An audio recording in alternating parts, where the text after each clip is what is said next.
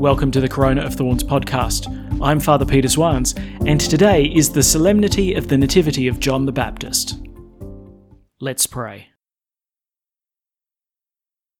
In the name of the Father, and of the Son, and of the Holy Spirit. Amen. The grace of our Lord Jesus Christ, the love of God, and the communion of the Holy Spirit be with you all. And with your spirit. To prepare ourselves, let us acknowledge our sins. I confess To Almighty God, and to you, my brothers and sisters, that I have greatly sinned, in my thoughts and in my words, in what I have done and in what I have failed to do, through my fault, through my fault, through my most grievous fault. Therefore I ask Blessed Mary, ever Virgin, all the angels and saints, and you, my brothers and sisters, to pray for me to the Lord our God. May Almighty God have mercy on us, forgive us our sins, and bring us to everlasting life. Amen. Lord, have mercy. Lord, have mercy. Christ, have mercy. Christ, have mercy. Lord, have mercy. Lord, have mercy. Glory to God in the highest, and, on earth peace to people of good will. We praise you, we bless you, we adore you, we glorify you, we give you thanks for your great glory. Lord God, Heavenly King, O God, Almighty Father, Lord Jesus Christ, only begotten Son, Lord God, Lamb of God, Son of the Father, you take away the sins of the world, have mercy on us. You take away the sins of the world, receive our prayer. You are seated at the right hand of the Father, have mercy on us. For you alone are the Holy One, you alone are the Lord, you alone are the Most High, Jesus Christ, with the Holy Spirit, in the glory of God the Father. Amen. Let us pray. O God, who raised up St. John the Baptist to make ready a nation fit for Christ the Lord, give your people, we pray, the grace of spiritual joys and direct the hearts of all the faithful into the way of salvation and peace. Through our Lord Jesus Christ, your Son, who lives and reigns with you in the unity of the Holy Spirit, one God, for ever and ever. Amen. A reading from the prophet Isaiah. Islands, listen to me. Pay attention. Remotest peoples. The Lord called me before I was born. From my mother's womb, he pronounced my name. He made my mouth a sharp sword and hid me in the shadow of his hand. He made me into a sharpened arrow and concealed me in the, his quiver. He said to me, You are my servant, Israel, in whom I shall be glorified. While I was thinking, I have toiled in vain, I have exhausted myself for nothing. And all the while my cause was with the Lord, my reward with my God. I was honored in the eyes of the Lord, my God was my strength. And now the Lord has spoken, he who formed me in the womb to be his servant, to bring Jacob back to him, to gather Israel to him. It is not enough for you to be my servant, to restore the tribes of Jacob and bring back the survivors of Israel. I will make you the light of the nations, so that my salvation may reach to the ends of the earth. The word of the Lord. Thanks be to God. I praise you, for I am wonderfully made. I praise you, for I am wonderfully made. O Lord, you search me and you know my name. You know my resting and my rising. You discern my purpose from afar. You mark when I walk or lie down. All my ways lie open to you. I praise you, for I am wonderfully made. For it was you who created my being, knit me together in my mother's womb. I thank you for the wonder of my being, for the wonders of all your creation. I praise you, for I am wonderfully made. Already you knew my soul. My body held no secret from you. When I was being fashioned in secret and moulded in the depths of the earth. I praise you, for I am wonderfully made.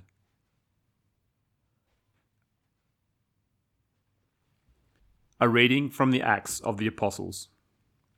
Paul said, God made David the king of our ancestors, of whom he approved in these words I have selected David, son of Jesse, a man after my own heart, who will carry out my whole purpose.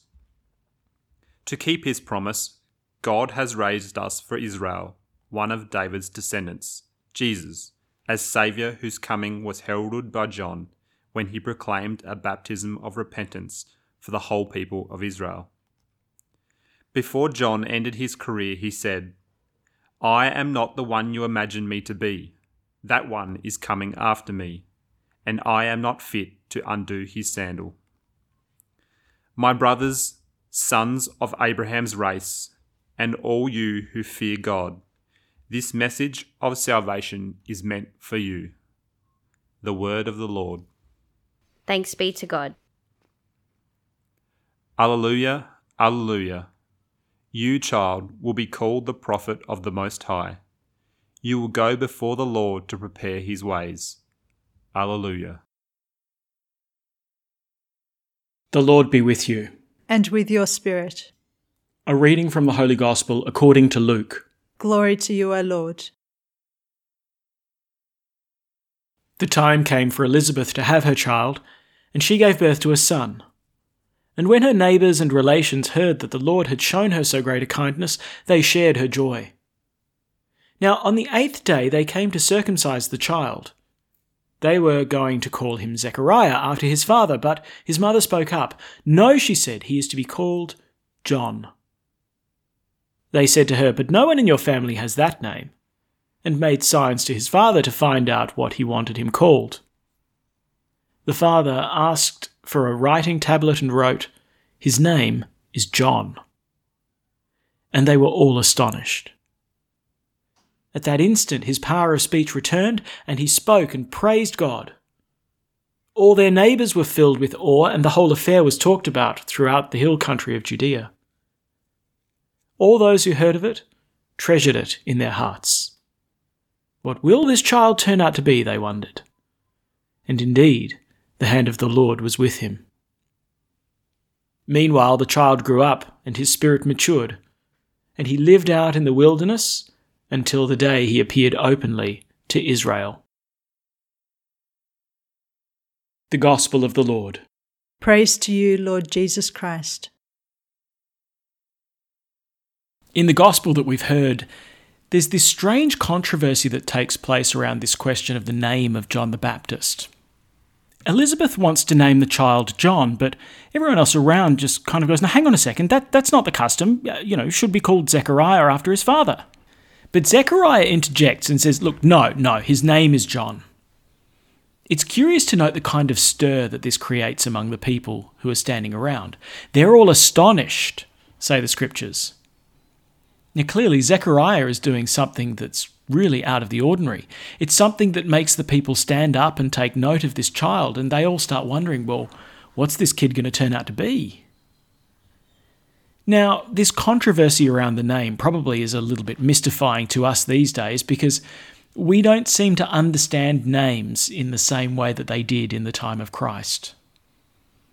The crowd were really surprised at the choice of John the Baptist's name because it wasn't a name that was common to the family. Now, for us, it, it's kind of the opposite almost. It's important to be unique in naming children.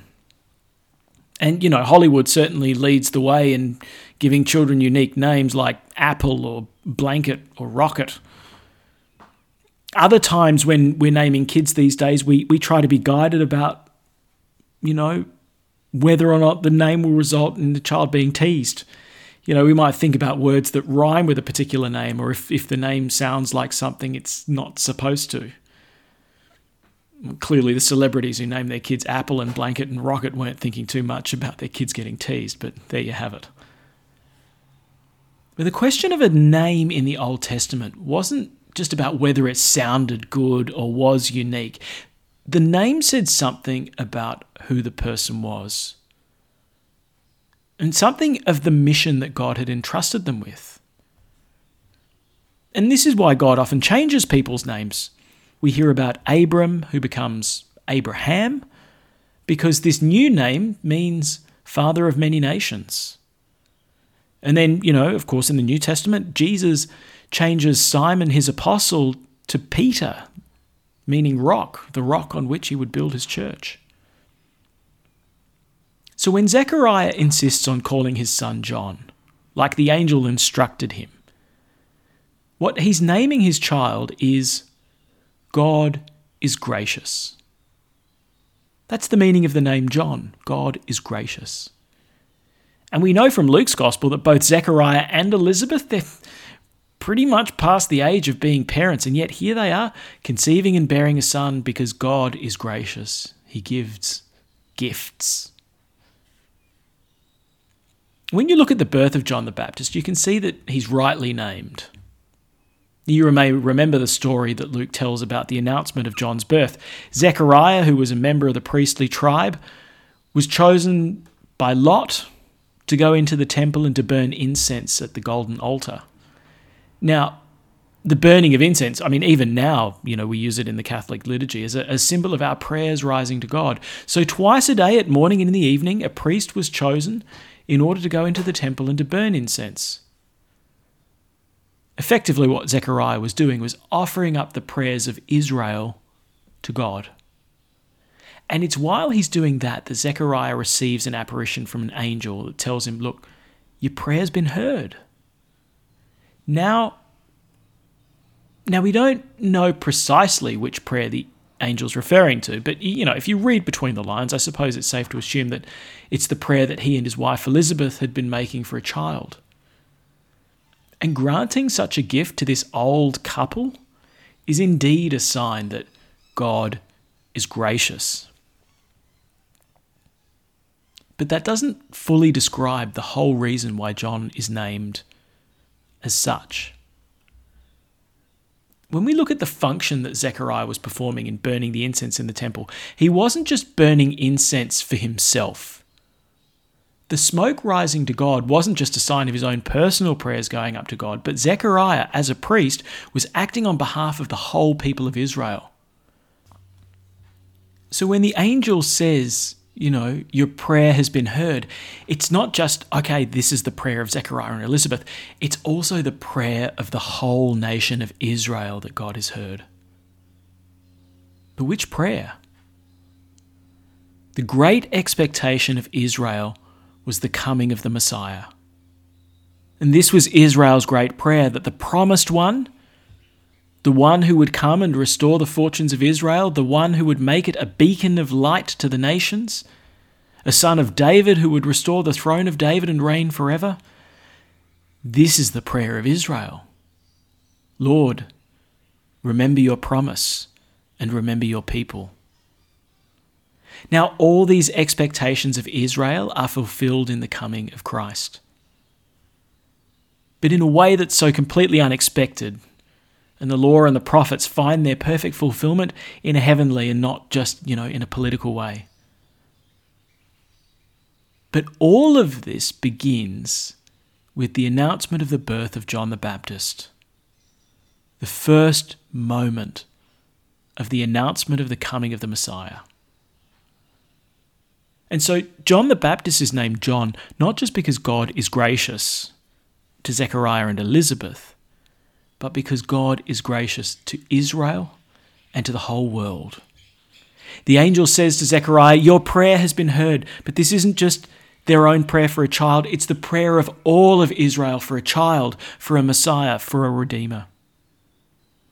And all the onlookers wonder what will become of this child, John.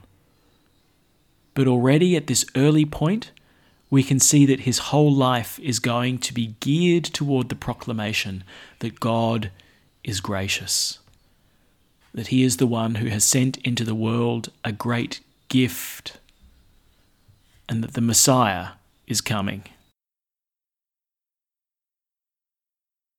And now let's together profess our faith by praying the Apostles' Creed. I believe in God, the, the Father, Father Almighty creator of heaven and earth, and in Jesus Christ, his only Son, our Lord, who was conceived by the Holy Spirit, born of the Virgin Mary, suffered under Pontius Pilate, was crucified, died, and was buried. He descended into hell. On the third day he rose again from the dead. he ascended into heaven and is seated at the right hand of God the Father Almighty. From there he will come to judge the living and the dead. I believe in the Holy Spirit, the holy Catholic Church, the communion of saints, the forgiveness of sins, the resurrection of the body, and life everlasting. Amen. At the Saviour's command, and formed by divine teaching, we dare to say, Our Father, who art in heaven, hallowed be thy name. Thy kingdom come, thy will be done, on earth as it is in heaven. Give us this day our daily bread, and forgive us our trespasses, as we forgive those who trespass against us. And lead us not into temptation, but deliver us from evil. Deliver us, Lord, we pray, from every evil. Graciously grant peace in our days, that by the help of your mercy, we may be always free from sin and safe from all distress, as we await the blessed hope and the coming of our Saviour, Jesus Christ. For the kingdom, the power, and the glory are yours, now and forever. Let us welcome Christ into our hearts with an act of spiritual communion. My Jesus, I believe that you are present in the most holy sacrament. I love you above all things and I desire to receive you into my soul. Since I cannot at this moment receive you sacramentally, come at least spiritually into my heart. I embrace you as if you were already there and unite myself wholly to you. Never permit me to be separated from you. Amen. The Lord be with you. And with your spirit. May Almighty God bless you the Father, and the Son, and the Holy Spirit. Amen. Go in peace. Thanks be to God. And we finish by praying Pope Francis's prayer to Mary during the coronavirus pandemic. O Mary, you shine continuously on our journey as a sign of salvation and hope. We entrust ourselves to you, health of the sick at the foot of the cross, you participated in Jesus' pain with steadfast faith. You, salvation of the Roman people, know what we need. We are certain that you will provide, so that as you did in Cana of Galilee, joy and feasting might return after this moment of trial. Help us, Mother of Divine Love, to conform ourselves to the Father's will and to do what Jesus tells us. He who took our sufferings upon himself and bore our sorrows to bring us through the cross to the joy of the resurrection. Amen. We seek refuge under your protection, O Holy Mother of God. Do not despise our pleas, we who are put to the test, and deliver us from every danger, O glorious and blessed Virgin. Amen. Thanks for praying with us, and may God bless you abundantly, so that this day may give glory to God the Father.